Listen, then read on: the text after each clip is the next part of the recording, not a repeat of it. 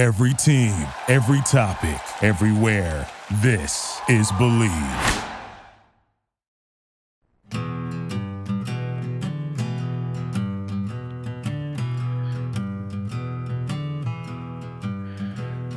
And welcome to another edition of After Hours with Defoe and Luby. Jeff DeForest, Mike Luby Lubitz with you on the Believe Podcast Network. Luby and I, when we first connected, very early on in our relationship, I ended up at a radio row for the Super Bowl in Dallas, Texas. And kind of interestingly, it's gone full circle because they couldn't handle the smallest amount of ice on the road in Dallas. Cars were flying and skidding all over the place. Jerry Jones was in a panic. The roof caved in there at the new stadium. And here we are. I guess it's 11, 12 years later. We've attended every Radio Row except last year's. Yes. Of course, in Tampa, because of COVID-19, we were told there was no Radio Row. I think there were like three guys on Radio Row. Radio Row, according to Leslie Visser, our good friend, also used to be literally like a Radio Row. There were four radio stations, and they were sitting at a desk all lined up in a row, and that's where it got its name. But it's always a pleasure to get our Radio Row coverage started here, and even though we're not in Los Angeles, we're able to bring you that coverage via the magic of modern-day broadcasting here. And a pleasure to welcome to the program one of the fine analysts in the game today, and well-respected, has a brilliant podcast, the Ross Tucker podcast, Westwood One NFL analyst, and a guy who played 7 years in the National Football League. Ross Tucker joins us here on After Hours. Ross, you're our first victim here on Radio Row. Thanks so much for being with us. I love it. I love it. The maiden voyage. I'm honored to be here and to be talking with you guys. Let's do it. All right. Well, we've been talking with different people throughout this off week leading up to the week of the Super Bowl when the coverage gets more and more intense. And we always, Doug, kind of watching the growth, the exponential growth of the number of people that that were circulating around these Radio Rows as you got into Thursday and then Friday and, then later in the week, the entire city, whatever city was hosting the Super Bowl, would just be absolutely infused with zillions of people that were, having some kind of interest in the game. But usually the week before is when you get the stories out of the way about the backup long snapper and, the tight end who's third string but may see some action in the game. And you get all of those good human interest stories out of the way. But this year, I mean, blockbuster stuff coming on the many different fronts regarding the NFL, generated by this Brian Flores lawsuit. And it's interesting because you're representing MyFrontPageStory.com. I mean, this was not like, middle of the sports section material here or Agatype. I mean, blaring headlines. So perfect time. Tell us what you're doing first with MyFrontPageStory.com. Yeah, it is. It's awesome. It's a buddy of mine's company. I got involved with it. It's the coolest Valentine's Day gift I've ever seen, and I've seen now at the last couple of years. I've seen a bunch of videos of guys giving these to their significant others, and it's so cool, man. First of all, when they opened it, it's framed. It looks like it's on the cover of the newspaper. There's a picture of her. The women never know what it is. They've never heard of it. So they're always like, wait, what is this? And the guy's always like, I had a story written about you. And the woman's like, what do you mean you had a story written? What do you mean? And the guy's like, no, I had a story written about you. And they're always so blown away, which is really cool for me to see. And then when they actually read the quotes, like, there's always quotes like, I just never thank her enough for everything she does for me and the family. Like, they cry, man. They absolutely cry. I have seen them cry. Nice. I told my buddy the motto for the company should be, she will cry, you will win. MyFrontPageStory.com. That's great. It's kind of like being a guest on the old Roy Firestone interview show, right? Yes. Where no matter how tough the guy was, he made Pete Rose cry, I think, on that show, Roy Firestone. It was a brilliant piece of journalistic work and one-on-one interviewing technique. Ross Tucker with us here on After Hours with Defoe and Luby. All right, what about these blaring headlines? Speaking of front-page news, as we said, usually a very quiet week where you're fishing around for stories. The editor says, hey, just get me something, Joe. Just get me something that we can run today. And you can't find anything because, there just isn't a lot being generated. And yet, it's Brian Flores stuff. I know you had some comments on it. Very inflammatory accusations that are getting categorical denials across the board. It doesn't matter whose name was mentioned, as in A Clockwork Orange. Your name was mentioned. Yes, yes, yes. It doesn't matter, Ross. Everybody's saying Flores is full of shit. So what did you think about all that? Yeah, you guys broke up on me a little bit there. You talking about Flores? Yes. I mean, every entity that had its name even remotely, implied in this lawsuit, and even others that came in later on when Hugh Jackson was talking about the Cleveland Browns. Now they're saying, and everybody to an entity is saying, including the league, that Brian Flores is full of shit, and most of his friends see him as a man of great integrity and honesty, and obviously, somebody that would never make up a story like this, just to grab some headlines. It's really interesting. So we're in a situation where I talked to Albert Breer recently on the Ross Tucker football podcast, and he said he believes, he's heard that Stephen Ross is going to say that he was joking about the $100,000 per loss, which I find fascinating. And I've actually already heard from a lawyer that's actually a pretty good indicator of a defense. It's a pretty good defense, because how do you argue with that, right? Like, if he says he didn't say it and there's three or four witnesses that say he does, that's a problem. But if he says, I was joking, I was just intimating that, it was a rebuilding year and, it wouldn't be the worst thing, I think he's fine. So I don't know how you litigate that if you're the NFL, if he just says, yeah, I said it, but I was joking. It seemed to me that maybe they had gone the NFL and, employed the services of Sarah Huckabee Sanders or the Kelly McEnany or even Sean Spicer. They grabbed them off the set of Dancing with the Stars to go ahead and issue their press release, which was, we don't know nothing about nothing. Nothing happened here. But, I mean, obviously there's inequity when it comes to the percentage of black head coaches in the league and I guess to a lesser degree black executives, and the percentage of black players there are in the NFL. You played in the league. I mean, did you sense that there was this inherent racism and racial bias hovering over the things that happen in terms of transactions and or the way players were treated in the National Football League during your playing days? No, definitely not. I don't really believe that there is racism.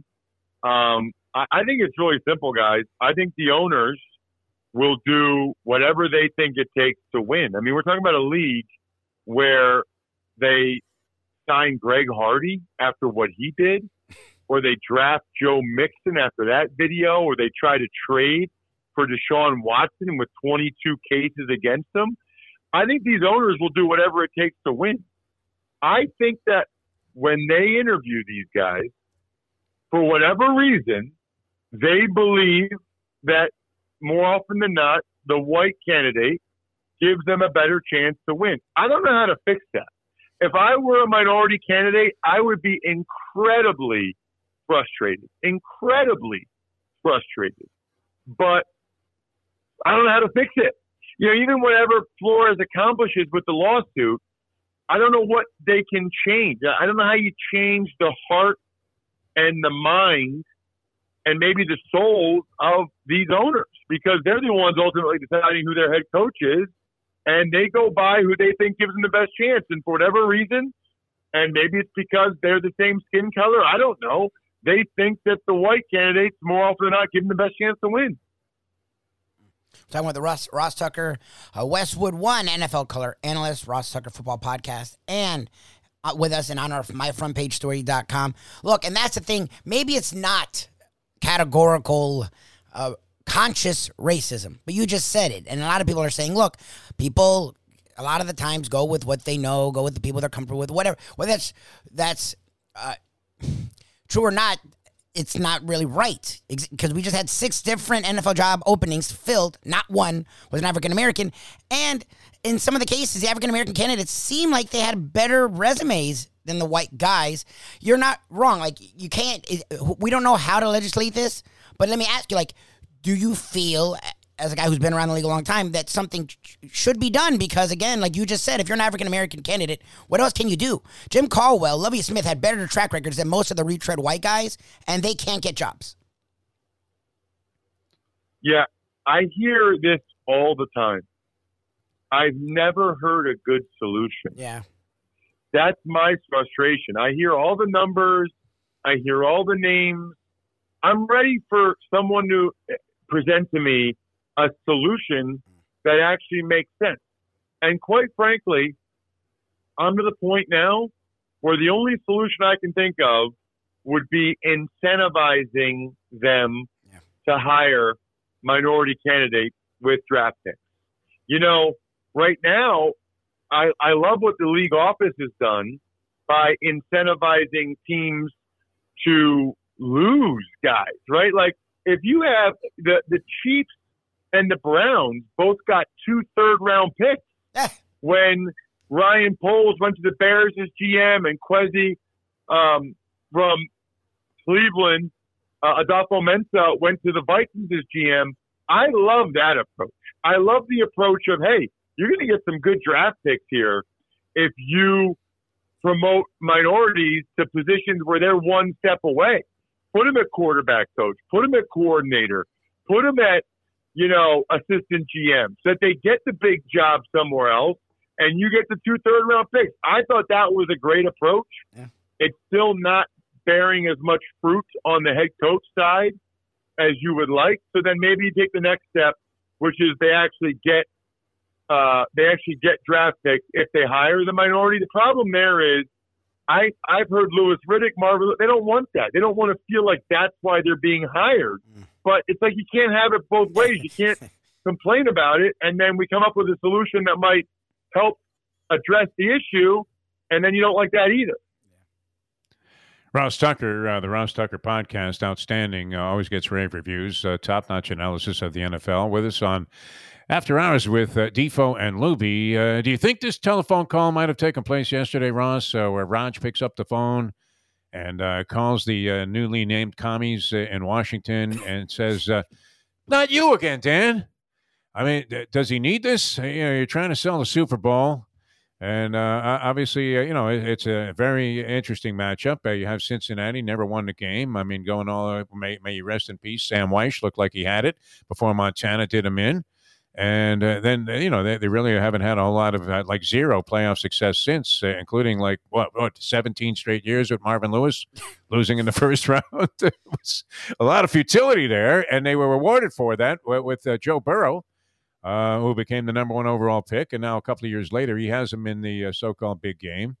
And Los Angeles went all in. I mean, they don't have a draft pick until 2037 after making all the deals they made to try and put themselves in a position to go all in, Johnny Chant time, and win it this year. And sure enough, here they are with a home field advantage, possibly. I mean, obviously it's there. I don't know how effective or impactful it would be, but you would have to think it was a plus. And they have a chance to win the championship when they went all in, a totally different approach. What do you think of the matchup, first of all, Ross? And, you know, is it a shame, in your opinion, that do you think that these stories, because they happened this week, might overshadow, you know, some of the luster that actually looks like it's, you know, going to be looming over a very good ballgame? Well, I do think that the Flores lawsuit will be a big topic of discussion at the Super Bowl. I don't think there's any question about it. But I think as you get closer to the game, Thursday, the NFL honors, you know, where they have the MVP and the Hall of Fame guys and all that stuff. I think by then, for the most part, the news cycle will have moved on unless there's new information that comes out. Ross Tucker with us here. And well, once again, we want to thank you for bringing up the idea, MyFrontPageStory.com, with the Valentine's Day thing, because as we often say, Ross, degenerate gamblers like us are often very poor at affairs of the heart. And I can't tell you how many Valentine's Day massacres. I had more massacres on Valentine's Day than Frank Nitti and, you know, the old Untouchables episode. So we thank you for being with us.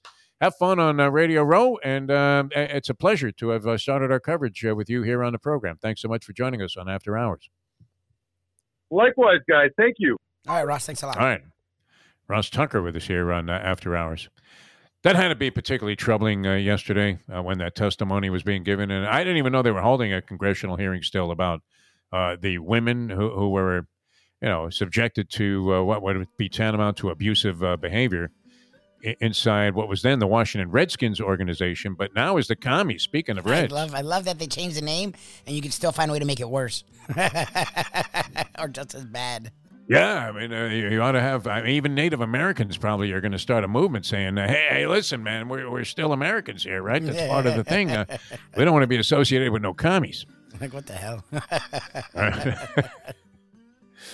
Bozos, you know, if they wanted to have something that was representative of what it's like to be a politician in Washington, D.C., never mind the commander-in-chief, just the Washington bozos would have been fine. And that's the way they looked yesterday with that testimony coming from the various women that were associated with the then Redskins organization and Dan Snyder. And I don't know, did Roger Goodell need this on top of the Flores stuff, which it's amazing. It seems impossible that there is not a shred of truth to any of the assertions that were made by Brian Flores. Well, what's so funny is Ross Tucker brought up something that we were joking about in our morning show with the Professor Ken Jacobson, Gambling Gourmet Mike Mayo. We joked about Stephen Ross going, haha, I was joking, and we were saying that as that was the joke. Like, who could use that in a real court of law as a real strategy? And Ross Tucker, Albert Breer is one of the top NFL analysts, insider guys. For Albert Breer to say that's what they're going to do, first of all, it sounds so Ross, one. And two, that sounds laughable. Like Brian Flores is bringing across legitimate allegations that, if not topple a league, could really harm the reputation of the league and what it stands on. And he's going to say I was joking?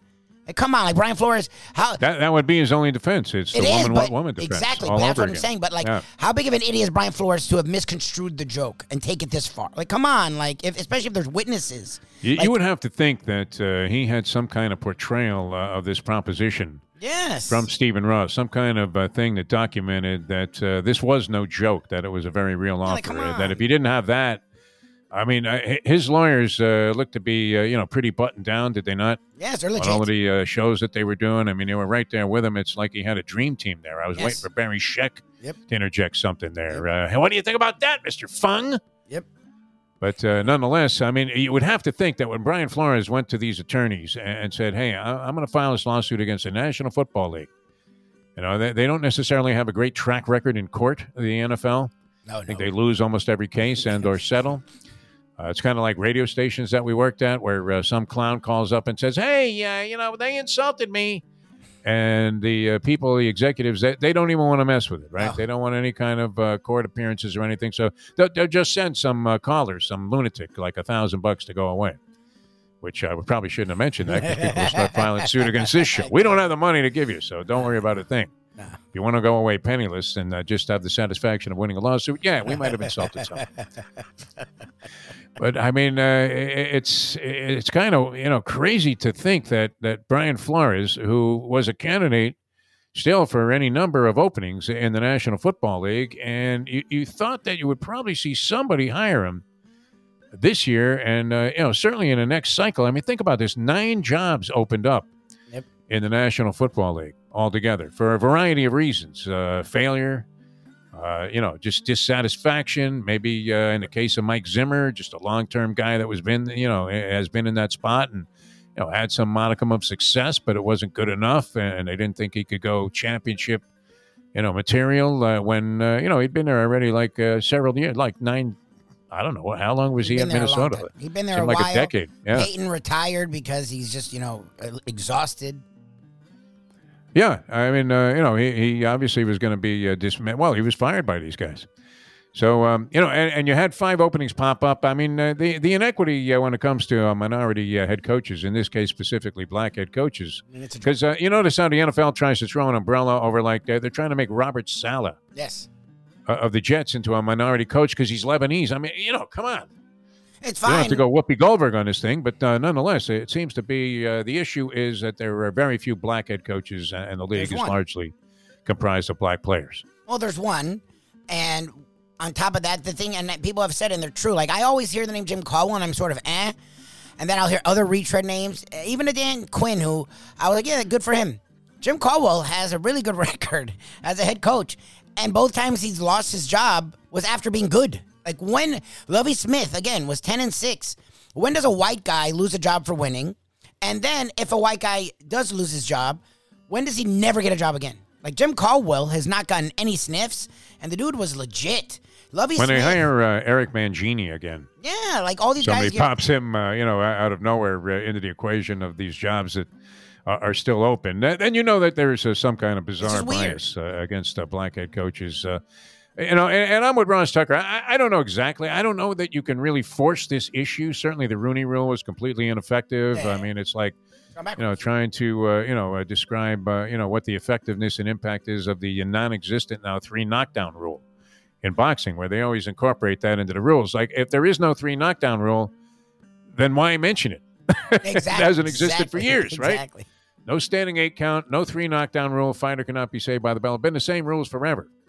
So, the Rooney Rule is ineffective as, mentioning any of those things that don't exist in the sport anymore. And so that obviously has not been a solution.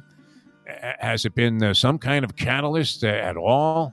It hasn't produced the results that have been desired. That's for sure. And, the inequities seem to be blatant. And yet, 5 jobs so far filled, 5 jobs filled with white guys here in the National Football League. But, no, it seems, just impossible to conceive that Brian Flores came in with a complete set of fallacies and sat down with a couple of lawyers and said, you know what we're going to do? We're going to make headlines here. We're going to sue the National Football League.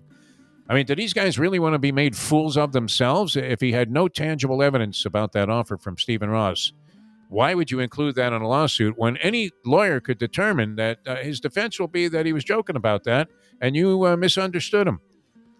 Which is possible. I mean, it's, it's believable, is it not? That happens in life, and you'll go to your people, and then you'll go back, and there will be clarification.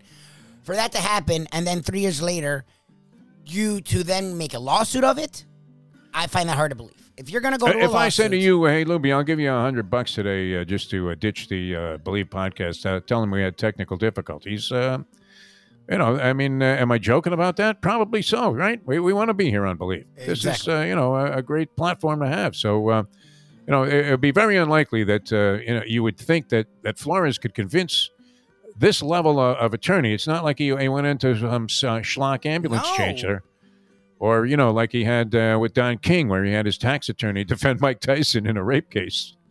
These are obviously guys that are qualified in this area, and I can't imagine that they want to be made fools of. They want to be made fools of by, putting forth these assertions in a federal lawsuit that was going to gain tremendous publicity without a shred of, evidence that he was telling the truth. It just seems like they're, again, sort of proving our point. It seems like they're, again, not taking the minority seriously. Again, just sort of saying, throwing the minority to the side. And they'll just be able to they'll just be able to sweep under the rug a massive issue. And again, people have talked about, well, what if he gets a job? He'll go away. Flores, who knows if he's going to be consistent with this, but he said, I'm hoping I get the Saints or the Texans job. I want to coach. That's my heart. That's my dream, but I'm not going away. This case is going nowhere. Even if I get a job, I'm still going to pursue this legal/civil action because it's time. So who's more of a threat right now to Goodell, John Gruden or Brian Flores? Yeah, Flores. I mean, they're going to have to settle that suit with Gruden, I would imagine. He's suing them for a variety of things. And then you have the issue with the women. And, what's Snyder. Great about Goodell, this is going to be, I wish we were out there on Radio Row. I know, it's one row we're not there. I would want to attend the Goodell State of the Union speech. We never go. Wouldn't it's you? The one, we always blow it off. There's so much swirling that's legitimate stuff that it never is going on. Radio Rows are so puff and fluff. Like, yeah. This is like the dream Radio Row. How great is this? Yeah, I mean, because the women yesterday, that was no bargain for Roger Goodell either, as they were all saying, yeah, well, Goodell doesn't give a flying fuck about any of this. Yeah, they're pretty blatant. And, and he's going to tell you that they're all about this. And what's also interesting is that the way the league figures it can pander to black interests is by putting Snoop Dogg and a group of rappers that have made their fortune by denouncing the very people that they represent, exactly. with various songs laced with the N-word and various you know, portrayals of women as being cheap, low-life slobs and pigs, and to be demeaned completely. And Roger's probably going to be saying, hey, well, you know what? You know, here we are. We have stop racism on the helmets of many of the players and end the hate. And then we're going to have all these people that promote racism and hate. It's not racism. As our halftime entertainment. For you kids out there, you don't want to miss this one. They're not promoting racism. I mean, you talk about laced with hypocrisy. It's just amazing. It'll be a long week of talk about this. I can't imagine that anybody that represents the league wants to discuss any of these issues about Brian Flores, the possible sports bribery incident that took place, or several of them, not only with the Miami Dolphins, but possibly in another fashion with the Cleveland Browns.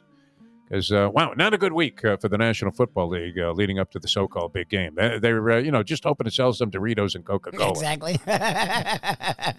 Maybe a couple of cars. Have nobody have, their breasts exposed during the halftime show. Hope the anthem goes under 2 minutes. And, that's pretty much what the league is looking forward to. Yep. But have you ever been down on the field before a game? No. NFL, no. Together? Never done NFL. I've done every other sport. I've never done NFL. I used to do the stadium announcing there. I did some intros on the field, and at halftime especially, the level of paranoia about even the most basic and simplistic of halftime shows at NFL games. When you see the anxiety there is from the people that are staging this thing. Okay, I said go now. Like Norman Schwarzkopf was more calm when he was invading the desert there. In the Gulf War, and people are going crazy. They're sugar. Hey, well, where's Hootie the Owl? They're going to have some stupid lame contest where you throw a football at this stuffed owl. Crazy. So imagine what it's going to be like with these rappers up there for the Super Bowl halftime show. That's going to be fantastic. While Raj says, "We're all about the black man." I don't know. The it's game? Just fun. What game? It's just fun. The hypocrisy is great. It's a good time. All right. It's the National Football League. Not for long. Hopefully this whole nonsense doesn't go on for too much longer. All right. Luby, we'll join you guys again on Believe Podcast Network. Thanks to Ross Tucker for joining us. He's always good. And, it's the beginning of our Radio Row coverage here on the Believe Podcast Network. I mean, we're not there in L.A., but we're going to give you the best. In fact, that's how we met Bron from Believe Podcast. Yes. Was at Radio Rose. Yes, sir. Yeah, and the great Brandon Lang was circulating with Bron. I think it was like his only client here, I believe. And the next thing you know, it blossomed into this. Yes. And now we're a part of it and happy to be here. For Mike Luby-Lubitz, I'm Jeff DeForest telling you, hey, no matter what happened during your conference championship game bets, Super Bowl's coming up, and you got to believe. These days, we're all looking for comfort anywhere we can find it. Thank goodness for Land Lubbers Raw Bar and Grill in the Plantation location, because they are making sure you are as comfortable as possible. First of all, they're not only open for delivery and pickup. All you have to do is go to landlubbersbarandgrill.com for both pickup and free delivery. Their hours have changed a little bit. Monday through Thursday from 3:30 to 10, and Friday, Saturday, and Sunday from 11:30 to 10. You're going to have the best wings in the world. You're going to have a great burger. You're going to have their amazing soups. Again, Land Lubbers Raw Bar and Grill. It's nice and easy. Just go to landlubbersbarandgrill.com for both your pickup and free delivery. Thank goodness for Land Lubbers for making you always feel right at home. Hey, folks, Tony Segrello here. You know, since day one, Catholic Health Services has been part of Old School. And since we've started letting people know about them, it's changed their lives. You see, Catholic Health Services, while being recognized as one of the top places for stroke rehab in the country, it's also about a group of people who not just excel in what they do, from the doctors to the nurses to the therapist, on and on and on. It's how they do what they do every single day that separates them from the pack. They do it with a passion, unmatched, and the inclusion of family in every step of the process.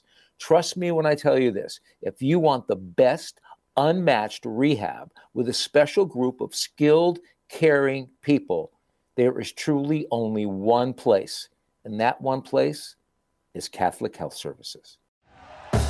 Thank you for listening to Believe. You can show support to your host by subscribing to the show and giving us a 5-star rating on your preferred platform. Check us out at Believe.com and search for BLEAV on YouTube.